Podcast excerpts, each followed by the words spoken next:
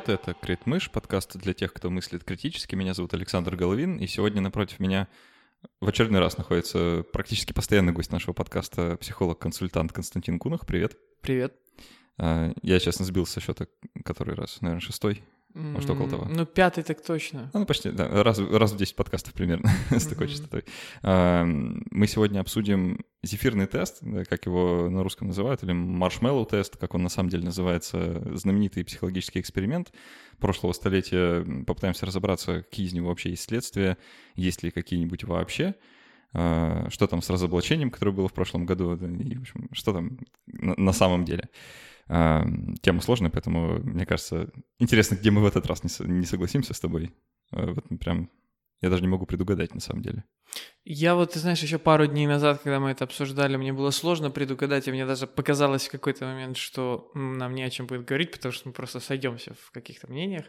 Но немножко освежив память и погрузившись в эту тему, я подумал, что я, наверное, знаю, где мы с тобой разойдемся. А, отлично. Прежде чем мы, собственно, начнем э, с тобой яростно спорить, я должен сказать спасибо нашим патронам на сервисе patreon.com за то, что помогают делать этот подкаст уже который год, второй. да, и тебе, Костя, спасибо за поддержку. У нас близится, в общем, некоторое количество таких э, красочных изменений, точнее, сюрпризов. Вот э, в следующем выпуске уже объявим. А, так что следите за новостями, подписывайтесь на Патреоне, будет очень здорово. А, мы также для патронов делаем отдельный премиум подкаст. Э, также у нас есть Discord сервер, куда может любой желающий зайти. В общем, все ссылки есть в описании. А, перейдите, посмотрите, если вам интересно.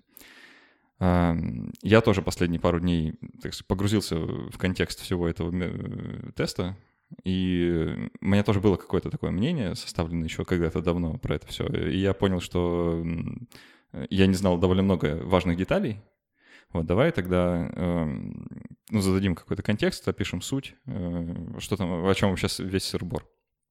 Э, зовут э, психолога Мишел, точнее его фамилия, да. А, было это в бородатом 1960 году, а на самом деле началось все еще гораздо раньше, когда он там в Тринидаде работал с какими-то негритянскими детьми. И, в общем, пришла ему в голову идея, что давайте вот проверим э, силу воли у детей. Э, ну, опять же, э, надо немножко политического контекста задать Давай. этой ситуации, э, потому что предыдущие эксперименты мы с тобой обсуждали, э, которые проводились в политическом контексте изучения э, подчиненности, подчиняемости людей в контексте Второй мировой войны и там нацизма всего вот этого. А эти эксперименты проводились в русле такой, знаешь, недобитой даже не совсем евгеники, а скорее просто такой недобитой идеи о том, что люди делятся на хороших, годных, качественных и не очень. Да.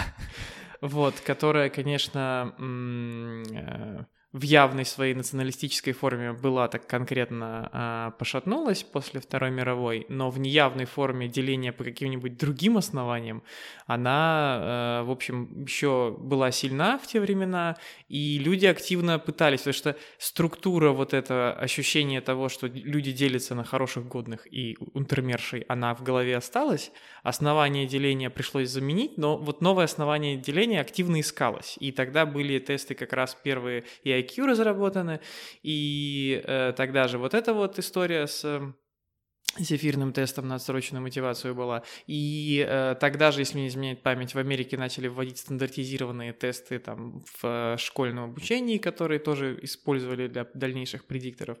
Э, то есть вообще эпоха была такая, когда мы старательно искали, на каком основании разделить людей на хороших и нет. 60-е. Да, да, да.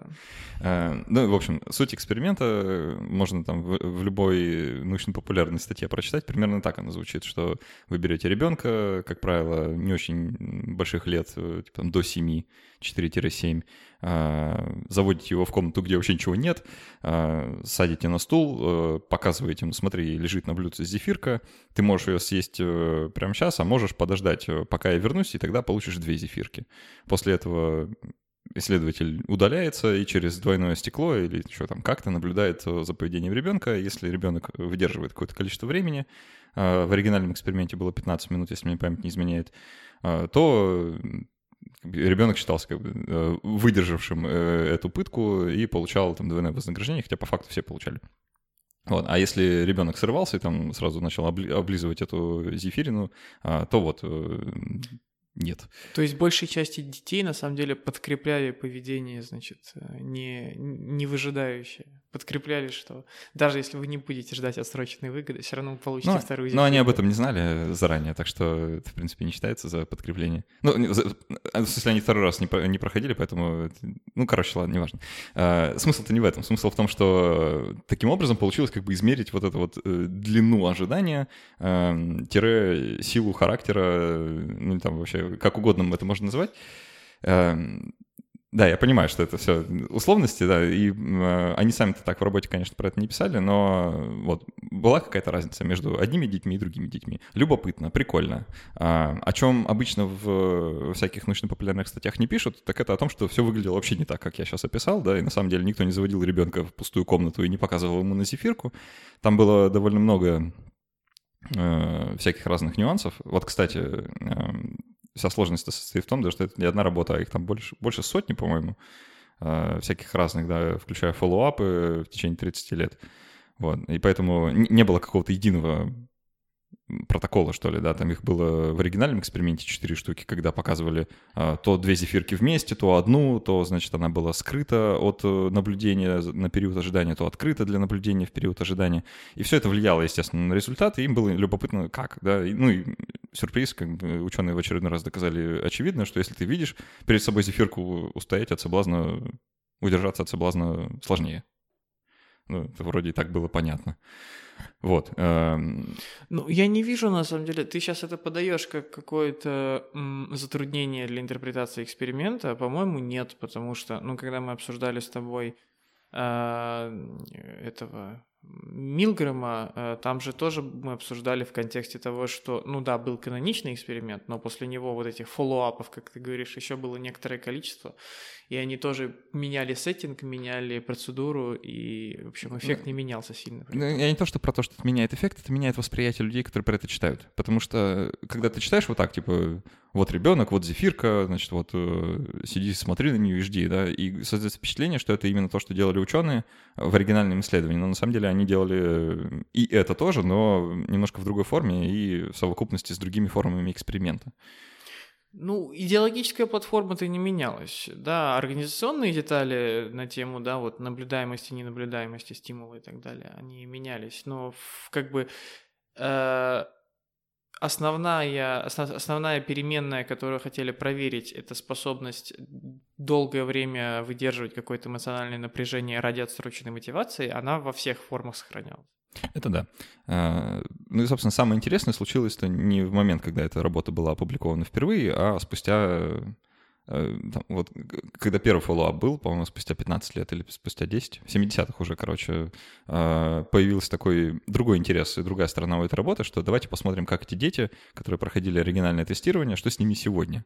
А, а выяснялось, что с ними сегодня что-то разное, да, и что вот, э, мол, те дети, которые лучше, ну или дольше воздерживались от поедания этой зефирки в целях получить вторую, кстати, там не только зефир был, а вообще все что угодно, там и печеньки, и мармеладки, и конфеты, в общем, разные, то у этих детей там в жизни все получше. Они там сдают вот этот э, сад, э, на стандартизированное американское тестирование, школь, школьное, лучше там на столько-то баллов. А, а потом был второй follow-up, когда им вообще по 30 лет было, да, и вот они там, э, индекс массы тела у них меньше, да, они, значит, и алкоголь поменьше, и работа у них получше, и доход повыше, и все такое. И возникла закономерная теория, что возможность ждать отсроченной, отсроченной награды в детском возрасте как-то коррелирует с качеством жизни во взрослом состоянии. Слушай, ну я э, не погрузился настолько, чтобы выступать э, на эту тему прям с научным докладом, но если мне не изменяет память по тем отрывкам, которые э, в ней хранятся, э, эта теория не появилась в этот момент. Собственно говоря, для как бы э, ну, как, эта теория получила свидетельство в свою пользу в этот момент, а, собственно говоря, появилась как гипотеза, она до того, и, собственно, ради ее проверки-то как раз и искали. То есть это да, не, не, да. не, не так, как ты сейчас представил, что они такие, ну, давайте посмотрим, что получилось. Нет, они ожидали, что получилось, просто хотели это подтвердить. Да, конечно. Ну, те- теория о том, что есть, значит, какая-то э, штука, который, по которой можно предсказать, как э, ребенок будет дальше в жизни себя проявлять, она была до того, понятно. И вся эта история с Мишелом и этим тестом, это как раз такое очень бурное развитие всей этой гипотезы, и там появилось огромное количество других тестов, других вариаций, э, которые другие факторы учитывали, типа доверие экспериментатору э, и как эксперимент сам поставлен, там наличие отвлекающих факторов, вот это все. И там сотни авторов вообще все это делали с разными успехами, да. А, так что да, ну теория, конечно, она не, родилась в тот момент, и, ну это просто как вот такое главное, что ли, ну или одно из основных ее свидетельств, которое часто людям приходит на ум. И это следствие из этих фоллоуапов, это как раз то, о чем люди обычно говорят, когда вообще говорят о зефирном тесте как таковом. Что вот, мол, у нас есть тест, который э, достоверно предсказывает, как ребенок, э, когда он еще маленький, да, что из него будет потом. И его, его продают под этим соусом, на самом деле, часто. Ну, этот тест, этот эксперимент продают под этим соусом, но, опять же, тут это придирка совершеннейшая, но мне кажется, основное следствие даже не в том, что у нас есть тест, у нас есть какая-то диагностическая процедура. Основное следствие в том, что у нас появилась, у людей появилась идея, и вот, вот ее, правда, активно продают, о том, что, прости господи, сила воли, э, с позволения сказать, да, вот, которую почему-то ассоциируют с способностью дожидаться отсроченной мотивации, хотя тут как бы столько всего намешано, это настолько разнопорядковые величины, а, что именно она является предиктором успеха, и на этой волне ты упускаешь маленькую деталь, что на этой волне появился нехилый бизнес по развитию той самой силы воли, а, книги, лекции, тренинги, там, и бог знает что еще – Э, направлена, и в какое-то время, в принципе, любая практика от какой-нибудь йоги до пропаганды спорта включали в свою агитку то, что это, значит, развивает силу воли и помогает вот это вот самое качество в себе, значит, получить. Mm. Ну, это правда, то, то, что бизнес, даже сегодня, э, это вообще большой тренд, если ты там на YouTube зайдешь и забьешь маршмеллоу тест, там куча всякого интересного. А, кроличья нора. Эм, разговор-то вообще про этот эксперимент, он обострился в прошлом году, когда появилось новое исследование, а, не помню, кстати, откуда, ну, неважно, э, на очень большой выборке сделаны, там было больше 900, 900 детей, 2018 а, года исследования, где пытались повторить результаты Мишела, и ну вот опять же здесь распространенная э, форма рассказа об этом эксперименте, что у них не получилось повторить то, что получилось у Мишела, и что э, такой закономерности и такого эффекта они не нашли. Да? Там тоже был follow-up спустя 15 лет. Мне больше всего нравится здесь слово «повторить». Реплицировать. Э, а что, что тебя смущает в слове «повторить»? Э, меня смущает то, что э, это не было повторением, то есть они не стремились к точности процедуры как бы воспроизведения. Да, это правда. Э, ну, они сделали концептуально примерно похожую вещь.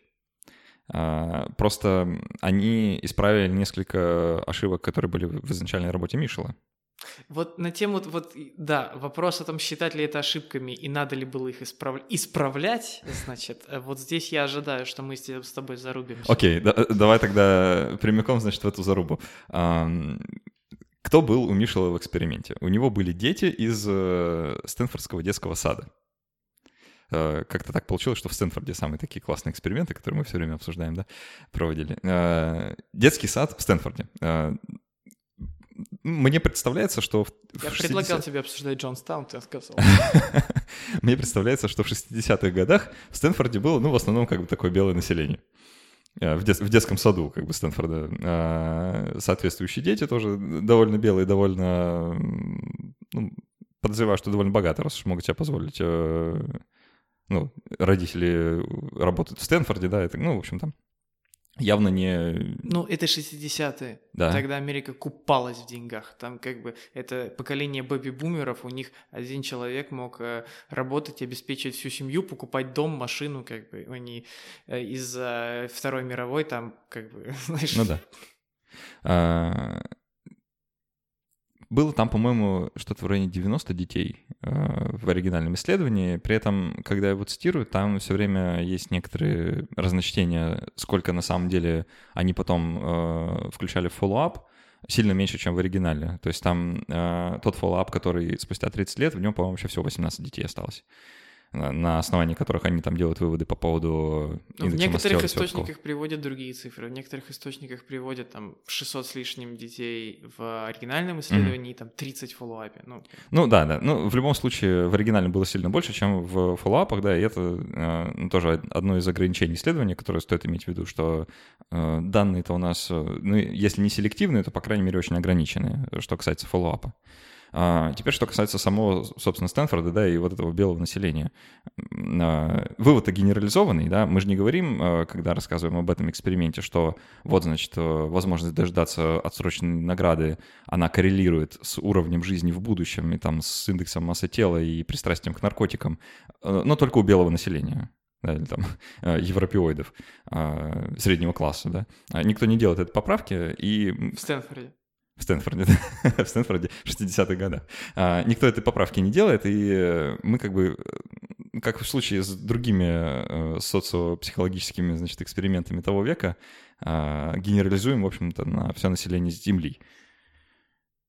Вот. И это, это второй момент, который э, был учтен в репликации. Дело в том, что может сложиться впечатление сейчас вот из слов уважаемого Александра, что вот именно этот эксперимент, он какой-то такой плохой, а, потому что там генерализованы выводы с небольшой выборки. Я вас уверяю, значит, 90% с лишним тех данных, которые есть в психологии, и уж по крайней мере тех статей, которые добираются до публичной печати, до популярного формата, а, получены на выборках в разы меньше, а, и генерализованы с в разы большими э, допущениями и обобщениями.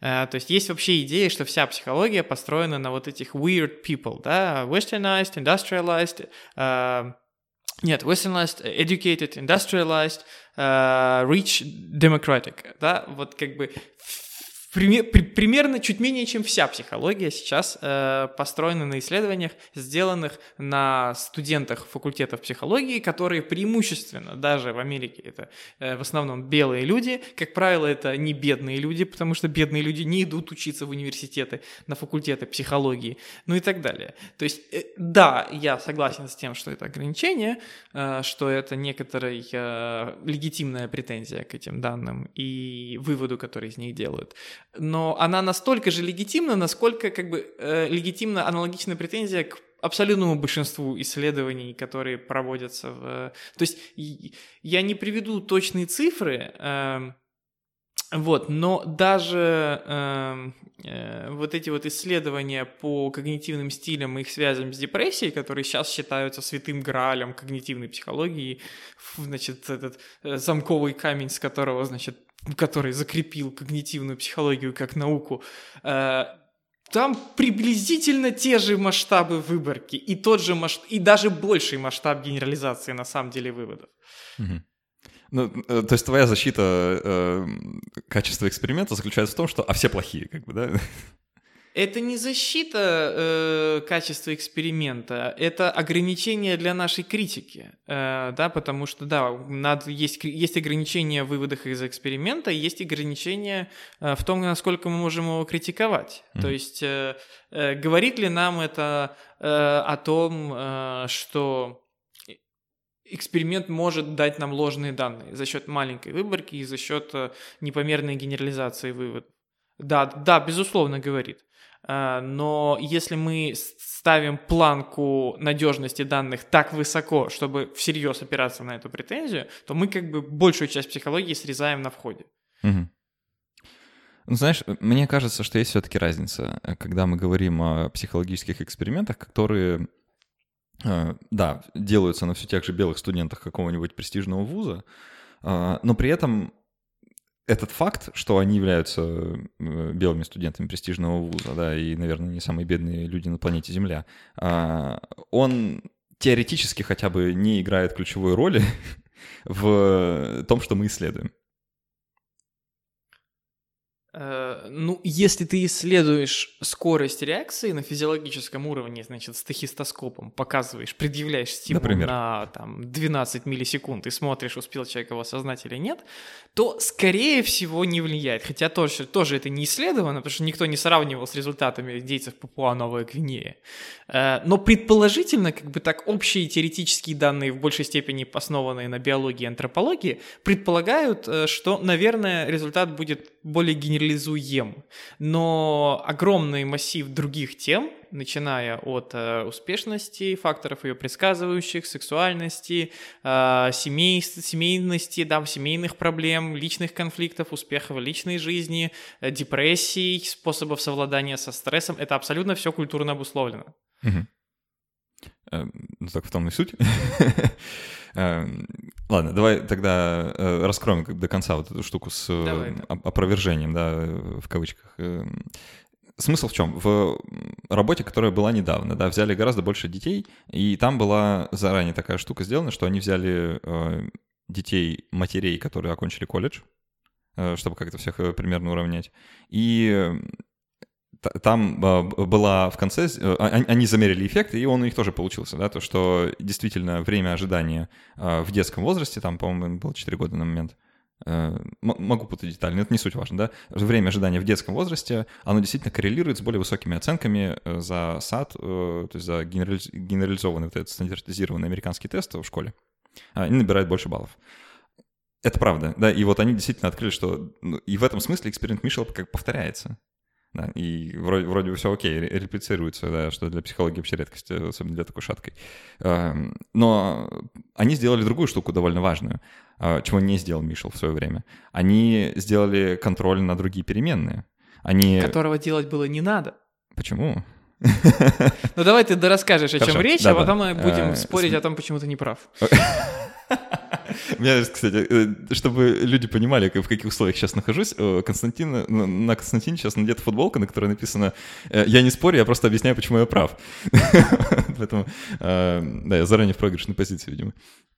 В общем, переменные эти доход семьи, общий уровень жизни и там еще какие-то вот такие социокультурные факторы. То есть э, уровень образования родителей, э, то, сколько у них денег и в каких условиях ребенок живет. И при контроле на эти факторы вот этот вот люфт, который появлялся э, в... Ну, вот эта разница в сдаче тестов у тех, кто ждал и у тех, кто съедал быстро, она исчезает или становится статистически незначимой.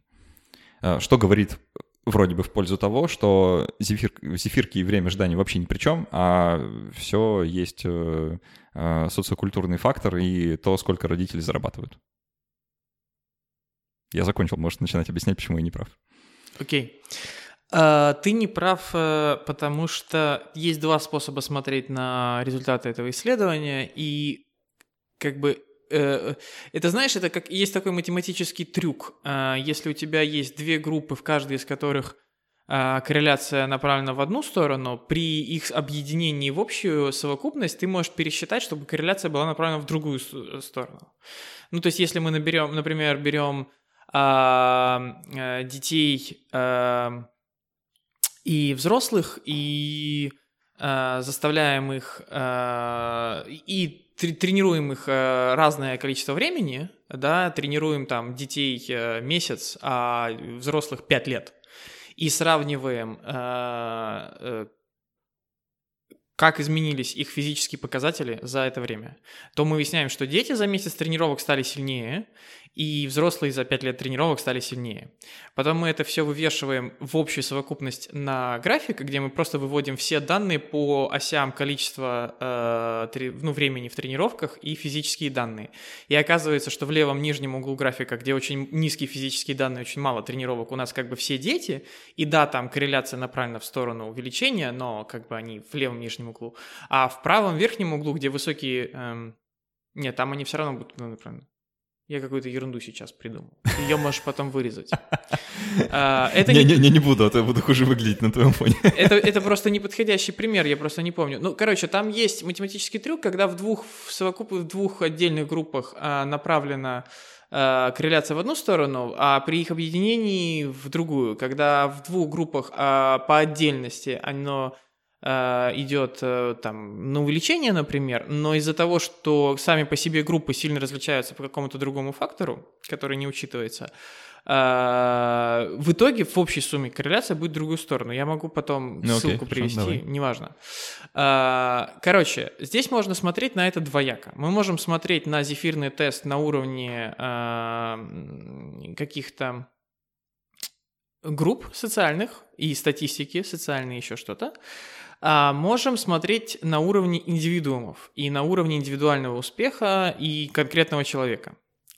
Так вот, если мы смотрим э, на уровне групп, то эту поправку э, не надо было делать, потому что если мы берем тысячу человек и проводим зефирный тест, э, и там 100 человек прошли его лучше всех, мы можем сказать по этому тесту, что эти 100 человек будут успешнее других. А, ты мне скажешь здесь, но Бу, подожди, но они будут успешнее других не потому, что они лучше прошли зефирный тест, а потому, что у них там, значит, какие-то соци... которые привели к тому, что у них, значит, э, они лучшие данные за зефирный тест. И я тебе скажу, да пошел ты нахрен, потому что я не об этом спрашивал. Я спрашивал, могу ли я по результатам зефирного теста М. статистически предсказать их успех. А, И оказывается, могу. Э, Это редкая ситуация, когда мне действительно кажется, что я тебя понял. Э, То есть э, ты говоришь, что, да, допустим, э, социокультурные какие-то штуки, бэкграунд и заработок родителей, он может быть э, довольно сильно сцеплен с тем, сколько ребенок ждет в зефирном тесте. Да. Но нам, в общем-то, все равно, что он сцеплен, да, мы меряем там какой-то за- э, гипотетически будущий успех, и даже если причина не в том, что ребенок ждет, а в том, что это социокультурные факторы, Это все равно эффективный тест. да, в, в- в этом состоит Да. какой-то. А, Окей. Это один, значит, уровень, на котором не надо было делать эту поправку, э, и, соответственно, эти результаты таким образом не интерпретируются. Э, Ну, это, знаешь, это как все равно, что и как бы я бы выбирал между там э, десятью машинами и там, не знаю, и это были бы какие-нибудь Иш, Лада, э, Запорожец, еще что-нибудь, и одна из них была бы там, не знаю, Мерседес или BMW. И ты бы сказал, ну слушай, ну BMW, наверное, лучше. А я бы тебе сказал, нет, ну подожди, BMW не лучше, у них просто материалы лучше, двигатели лучше, инженеры лучше, запчасти лучше, сервис лучше, а сам по себе, значит, э, э, значок ничего не значит. Да как... Ага. Вот. Теперь второй уровень. А На втором уровне, когда мы говорим не про статистические данные и социальные группы, мы говорим про индивидуальности. И мы говорим, окей, хорошо, а в пределах вот этой группы людей белых э, из среднего а, класса, которые э, у которых у всех примерно одинаковые социально-экономические э, условия, показывает ли зефирный тест индивидуальный успех в пределах тех, одних и тех же условиях, при одних и тех же данных. А, И вот этот вот, прости господи, опровержение говорит, нет, не показывает, потому что мы, значит, ввели поправку на это, и вот никакой разницы нет. На самом деле там даже статистически незначимое снижение происходит по сравнению со средней группой. А, Но тут есть маленькая проблема, которая связана с тем, что все было не так, как ты рассказал. Они не провели повторные исследования, не взяли детей, не перепроверили у них те же самые данные, и не... Ну, это не была репликация исследования. Они взяли сырые данные совершенно другого исследования, Да, правда. которое а, проводилось совершенно с другой целью, а, которое проводилось совершенно в другом а, временном масштабе, да, там было 7 минут э, около того среднее время, и э, они не мерили, кто перешагнет или не перешагнет определенный порог. Они просто всех детей посадили ждать, а потом посчитали среднее и разделили детей на более и менее, э, ну, просто относительно среднего. И это нам ничего не говорит об эффективности зефирного теста как предсказателя индивидуального успеха, а, потому что э, я могу здесь привести такую аналогию. Да? Например, если мы всех людей а, померяем, мы там возьмем средний там 100 человек и заставим их пробежать 100-метровку, и эм, разделим их на тех, кто пробежал быстрее и медленнее, это будет очень хреновым показателем того, насколько у них хорошее здоровье. Ну, самые медленные, наверное, самые больные, те, кто там будут бежать 100-метровку 10 минут. Э, Но те, кто приблизительно все в одном и том же э, этом, если мы возьмем среднее и разделим их на две половинки, существенной значимости, значимой разницы там не будет по здоровью, скорее всего. Э, но если мы возьмем не, их не разделим не на две половинки, а мы возьмем тех, кто сумел офигенный результат показать, тех, кто 100-метровку выбежал хотя бы из 12 секунд, из 15 секунд, вот эти ребята, скорее всего, здоровые, у них все хорошо со здоровьем. Угу. Те, кто пробежал ее там за, не знаю, 25 секунд или 27 секунд, это не важно. Вот 12 и 10 это важно. И в изначальном тесте э, именно показывалось различие не э, группа выше среднего и группа ниже среднего, а те, кто справился с очень сложной для этого возраста эмоциональной задачей и не справился. И в этом состоит. И если мы возьмем э, людей на индивидуальном уровне, мы выровняем там результаты по социально-экономическим э, этим показателям, Э, и э, возьмем там э, верхние 10%, тех, кто сделают лучше всех, не просто верхняя половина, не просто лучше среднего, а офигенно. Это будет очень хорошим На квартале, например. Ну, хотя бы на квартале. Хотя квартале это тоже, ну, довольно много, это четверть населения. У нас успеха не добивается четверть Процентили. населения. Вот. И эти данных нам это, прости господи, опровержение просто не дает, потому что там просто этого нету в этих данных. Эти дети не сидели столько времени, и эти данные не обсчитывались на предмет этого вопроса. Поэтому ни на одном из тех уровней, на которых можно использовать этот тест, ни как соци... социальный, э, да, статистический, ни индивидуальный, это опровержение нам ничего не дает. А, ну, это, конечно, важное наблюдение по поводу этого теста, что это действительно, ну, они не сами его проводили, это результаты другого исследования, просто сырые данные, и там действительно разные временные промежутки, они действительно делили людей, детей, в смысле, на плюс и минус, да, типа, прошел, не прошел.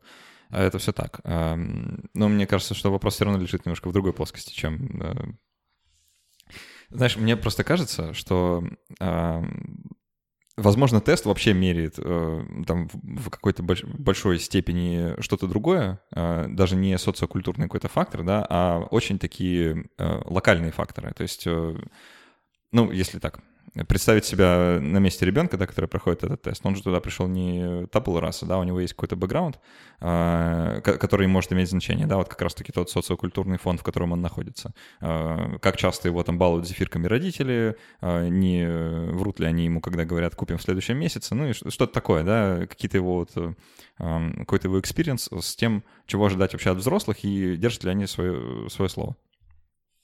И в случае э, вот, экспериментальной такой вот постановки, да, э, он может э, ну, отражать э, свое доверие взрослым как раз-таки через э, вот, время ожидания.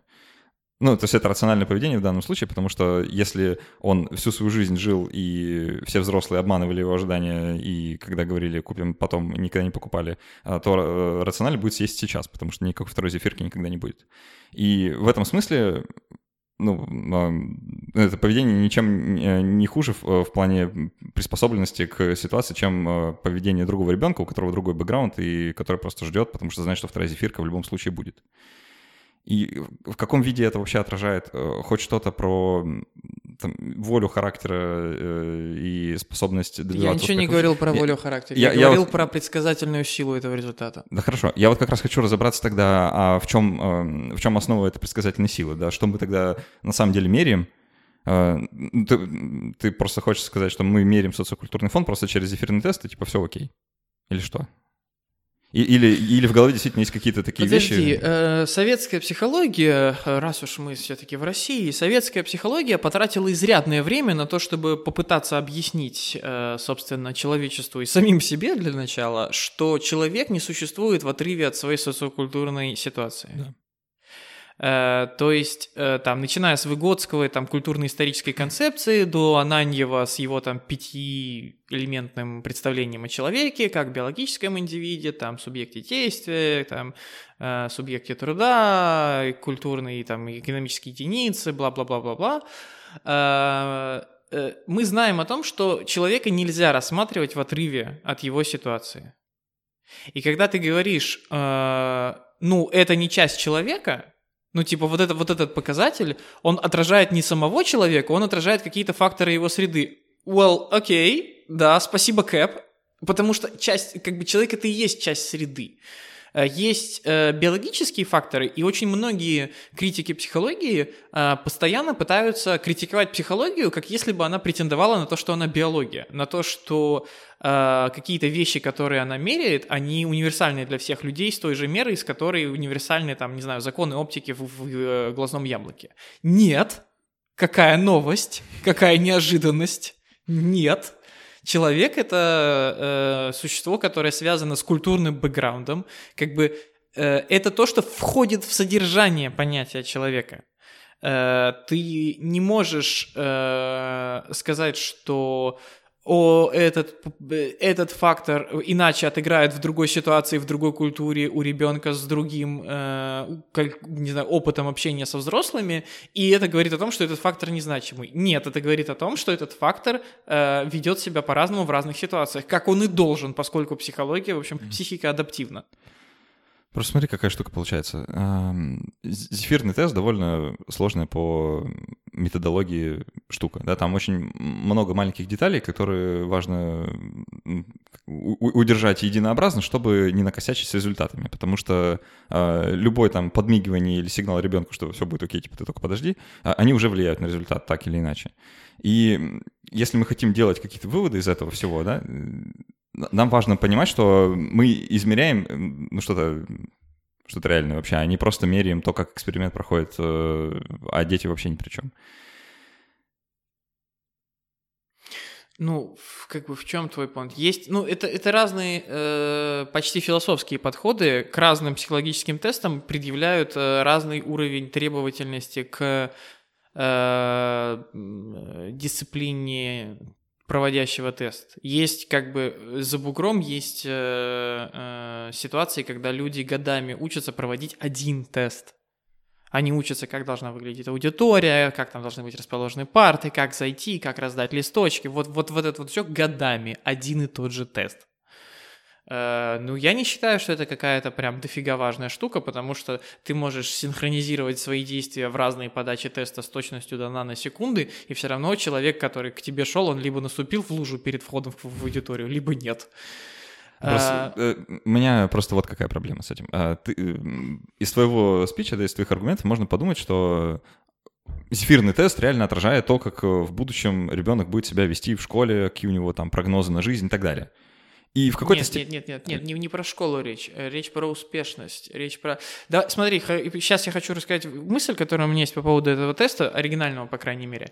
Мне просто кажется, что Митчеллу, или как он там, Мишелю, Мишель. Мишелу, э, ему невероятно повезло. Это просто наша большая удача, что он это сделал именно там и тогда. Uh-huh. Мне кажется, что та аудитория, на которой он это проводил, максимально близка к табула раса, которая, как, как можно было приблизиться. Потому что это именно те дети, которые как раз были, да, богатые, белые, бла-бла-бла, и они были достаточно богаты, чтобы в их жизни было практически бесконечное количество возможностей, а, но недостаточно богатый, чтобы попасть в верхний там сегмент населения, где от тебя начинают требовать успеха, воспитывать как аристократы и так далее, и так далее.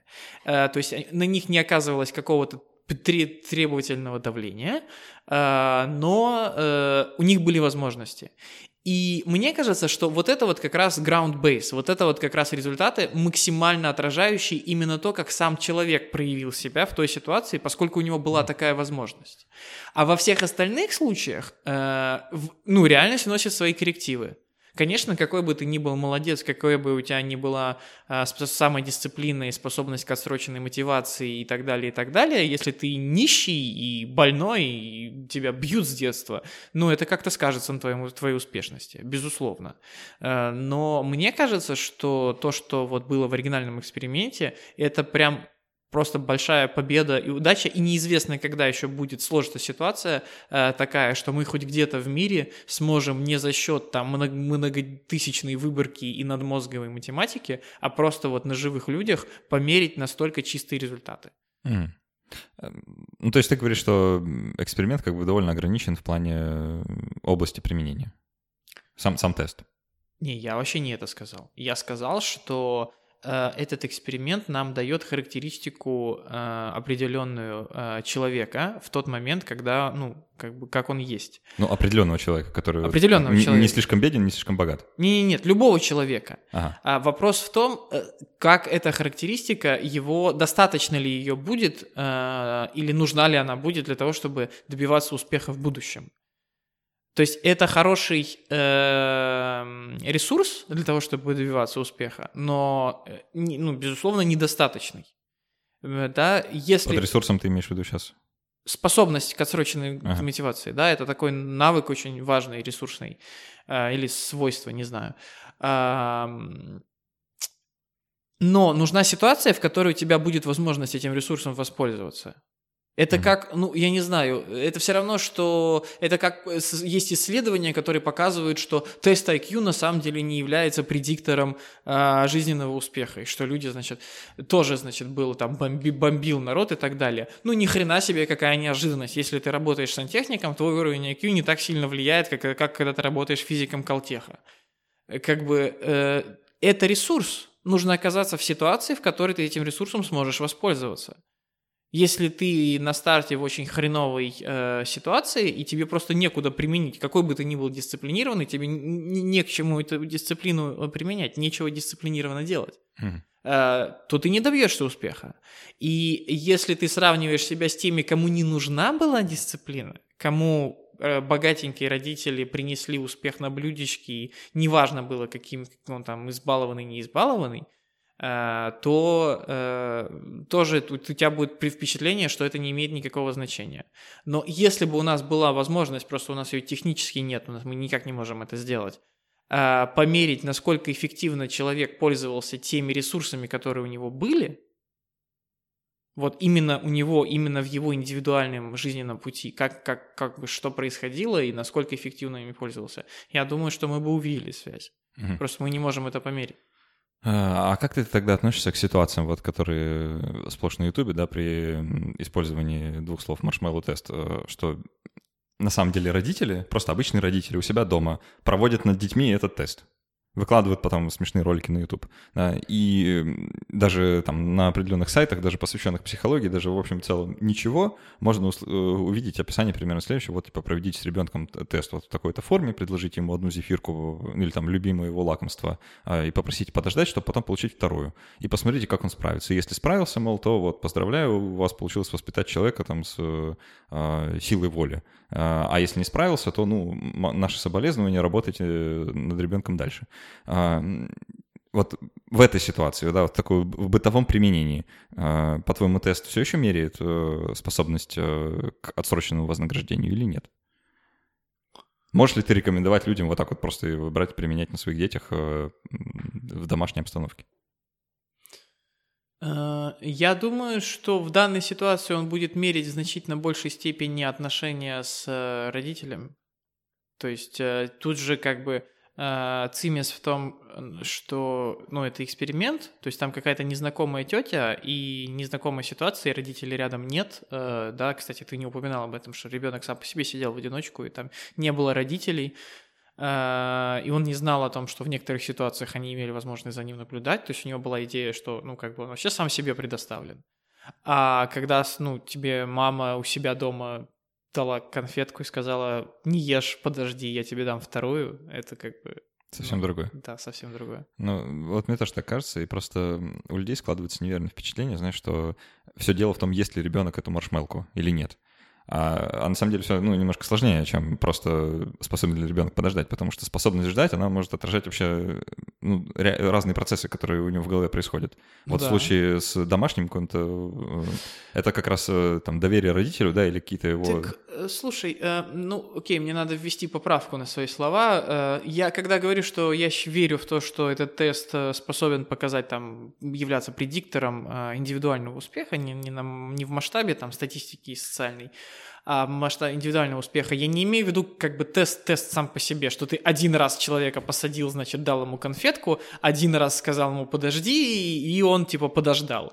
Э, нет, э, я вообще не верю в эффективность э, разового психологического тестирования и вообще к надежности психологического тестирования. Я имею в виду та идея, которая за этим тестом заложена, она действительно способна это показать. То есть если мы видим, что ребенок способен раз за разом демонстрирует способность, э, там, не знаю, заранее сделать э, уроки, чтобы потом не было проблем, заранее, там, не знаю, заправить постель, чтобы потом не позориться перед гостями, еще что-то. То есть, когда мы видим, что ребенок, ну, демонстрирует раз за разом способность, или там любой человек, не только ребенок, почему нет, способ... демонстрирует способность на действие, там, причинение себе какого-то страдания с идеей отсроченной мотивации, да, ради того, что хорошо, он, вот у него вот эта вот картинка складывается, что сейчас я пройду через определенный уровень дискомфорта, я причиню там какое-то себе страдание, я напрягусь, я потрачу какие-то силы, но это окупится я получу дивиденды с этого. Э, вот это я считаю очень хорошим предиктором. Mm. А не, ну, не, не в том смысле, что какое-то однократное повторение э, какой-то конкретной ситуации с конкретной конфеткой это дофига показательно. Ну, я понимаю, да. А, на самом деле, знаешь, мне кажется, ну, просто есть много исследований, которые показывают э, зависимость э, там, уровня дохода семейства и того, как у человека сложится судьба, да, то есть, ну, тут сложно отрицать, если ты родился в бедном э, районе, там, гетто какой-нибудь африканской страны, да, то, в общем, ну, ну, незавидная судьба, да, то есть, ну, там, скорее всего, у тебя все будет там, ну, не очень много денег, да, там, спустя 30 лет. А, и тут есть как ну, довольно-таки прямая связь. И многие ученые высказывают э, такую гипотезу, теорию, что э, ну, теорию, скорее, так доказательства все-таки имеются, да, что бедность — это вот э, то самое состояние, которое влияет на способность человека полагаться на, ну, планировать на долгий срок и вообще в целом откладывать удовольствие в будущее, потому что вот он живет в такой ситуации, да, когда нужно получать удовольствие здесь сейчас, потому что будущее может никогда не наступить. А, типа, ну вот, и что сама бедность, как ситуация, да, как, типа, как, какая-то болезнь психологическая, да, она вот как раз способствует закреплению такого поведения, и в будущем человек, даже если он внезапно попадает в другие условия, он не способен переключиться на другой формат, и все равно продолжит э, действовать так, как будто он беден. Угу. Вот. А, есть даже, мне когда-то еще давно, когда я в школе учился, учительница по что это там было? А, ОБЖ? Нет, не ОБЖ. А как это называется предмет, где социум проходит? Социология, не социология, блин, я забыл, короче, школьную программу, неважно. Обществознание. О, точно, была, так, была такая фигня. Вот она говорила что-то в духе, что если взять, короче, все деньги мира и раздать поровну всем людям, то пройдет немного лет, и богатые снова станут богатыми, а бедные снова станут бедными. И мне кажется, что это действительно так. Просто потому что, ну, а с чего бы вдруг, да, деньги должны хоть что-то решить. С некоторыми очевидными исключениями. Ну, с некоторыми, с некоторыми очевидными, наверное, исключениями. Не знаю, про какие очевидности ты говоришь сейчас. Ну, я но... говорю, например, про, там, не знаю, каких-нибудь нефтяных шейхов, которых вся де... все деньги от того, что они... А, оказалось, ну... что, что они сидят в нефтяной жиле. Ну, наверное, да, с некоторыми очевидными исключениями. Ну, в целом, э, смысл в том, что дело бедности и э, богатости, да, это как бы дело не в деньгах, дело в головах. Э, ну, за некоторыми очевидными исключениями. Вот. И в случае зефирного теста он как раз примерно что-то такое меряет, да, если он вообще хоть что-то меряет, что э, способность человека откладывать удовольствие в будущее, вообще планировать на будущее, она как раз вот коррелирует с тем, как он живет сегодня, и вот, собственно, это, это как-то и меряется каким-то образом. Ну, ладно, это мы, наверное, уже э, по второму кругу пошли тогда в, в этой штуке. Ну, в некотором смысле, может быть. Но, как бы, э, мне не кажется, что способность к отсроченной мотивации — это привилегия или, не дай бог, эксклюзивная привилегия состоявшихся там финансово людей. Э, но, безусловно, ну, отрицательная корреляция между способностью к отсроченной мотивации и э, снижение, получается, доход.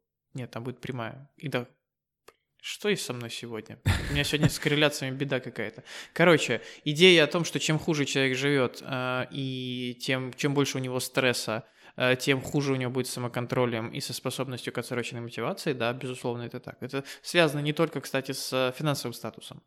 Э, ну, то есть э, есть такое понятие, раз уж мы заговорили про бедность, так коротенько хочу вставить, относительная бедность, да, или локальная бедность, что-то такое.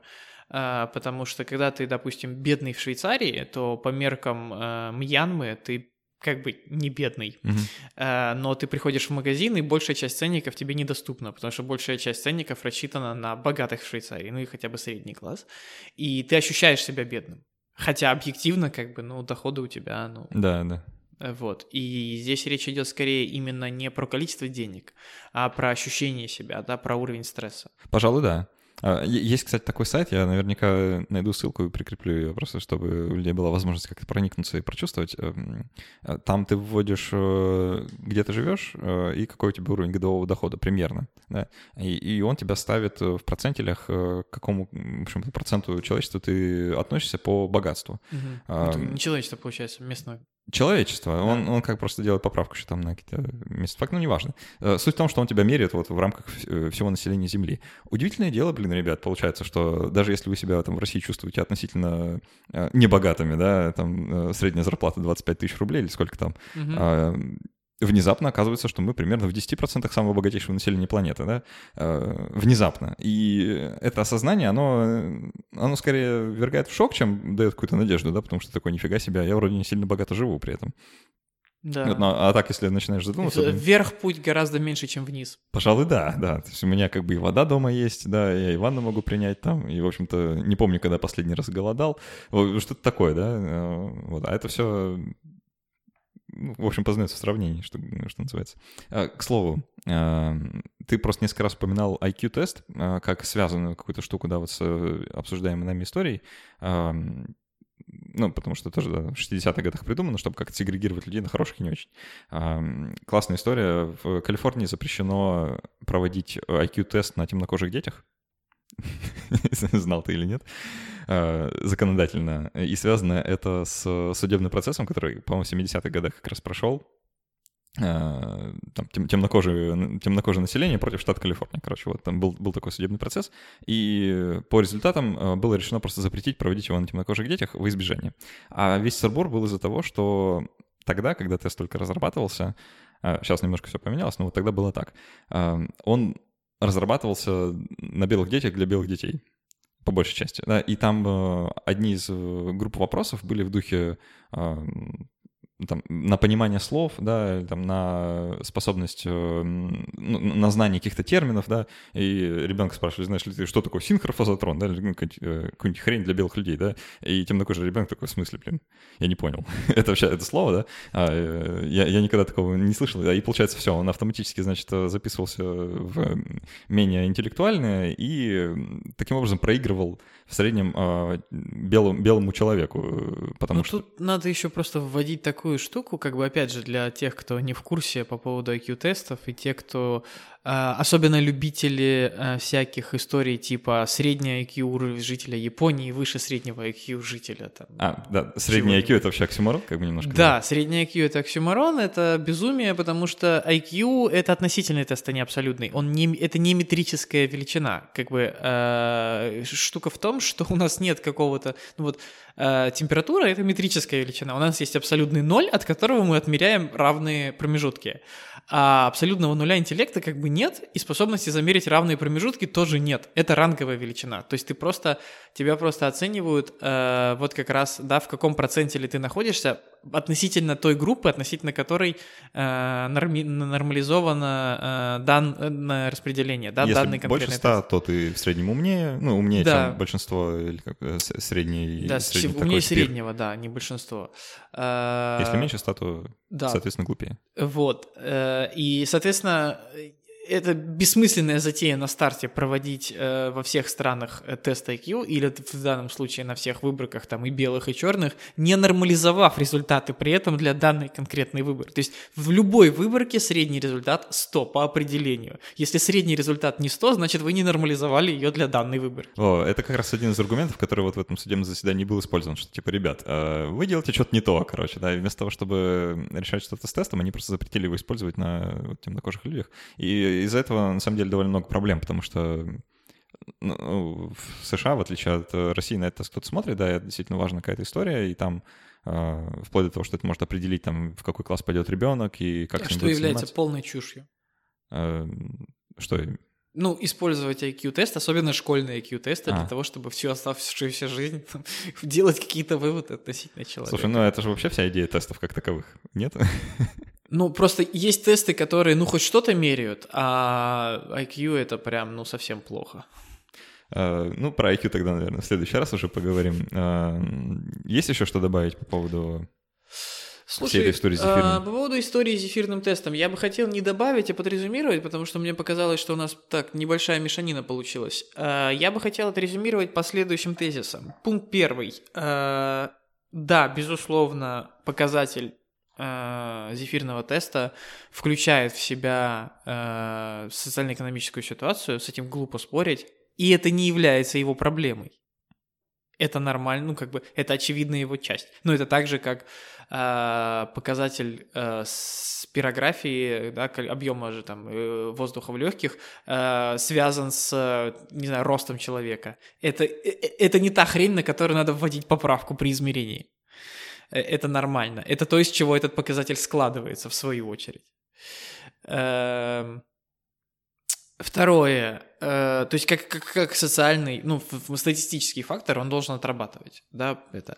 Второе, он, э, по всей видимости, ну, по крайней мере, я так считаю, и ты не привел, по-моему, ни одного аргумента против, э, он, по всей видимости, является хорошим показателем того, насколько человек может распоряжаться имеющимися там в его жизни ресурсами, что является значимым фактором для достижения успеха только в том случае, если в его жизни, ну, знаете, есть ресурсы. Вот. Есть возможность ими воспользоваться, И, скорее. и- и ресурсы, и возможность ими воспользоваться. Да? Если ты дофига дисциплинированный, но нет ресурсов толку чуть-чуть, э, если ты дофига дисциплинированный, но все за тебя уже сделали, то тоже как бы это не сыграет. Э, Вот если ты находишься в той ситуации, где у тебя есть ресурсы, и тебе можно ими пользоваться, да, и как бы есть куда их применить, э, тогда этот фактор имеет значение. И это не значит, что тест невалиден или еще что-то, это значит, что тот показатель, который меряет этот тест, он просто отыграет в, определенном, в определенной категории ситуаций. Я в целом согласен с тем, что ты говоришь. Э, Я не до конца убежден, на самом деле, что этот тест, э, он действительно меряет э, вот то, то, что меряет, и ну, способность к отсроченному вознаграждению и, и, способность ждать этого вознаграждения. Мне кажется, что он в зависимости от того, как поставлен, может мерить вообще довольно много разного всего. Э, Там доверие экспериментатору и там, прошлый опыт. А, Наверное, это как-то связано с тем, что будет дальше э, с человеком в будущем, но я, я вот, если честно, пр- предостерег бы людей, там, кто хочет э, на своих детях это повторять, от э, там, поспешных выводов на тем того, на, на на тем будущего ребенка. это, Я бы предостерег от поспешных выводов по результатам любых психологических тестов. Пожалуй, да. Э, Вот, как бы, давай так. А тем, а тем более э, таких, которые методически невозможно реплицировать на одном и том же человеке, потому что там возникает привыкание, больше нет эффекта, значит, э, неожиданности, а дадут, не дадут. Э, это точно не, не тот инструмент, которому по однократному предъявлению можно доверять результату. У нас в гостях был Константин Кунах, психолог-консультант. Костя, спасибо большое за эту беседу. Тебе спасибо. В очередной раз э, нашел с чем не согласиться. Это прекрасная твоя способность, мне очень нравится. А, Я в очередной раз говорю спасибо нашим патронам за то, что помогают нам делать этот подкаст. Мы специально для них записываем еще дополнительную часть, э, поэтому а, еще поотвечаем на небольшое количество вопросов и обсудим что-то связанное с этой темой, но не прямо ее.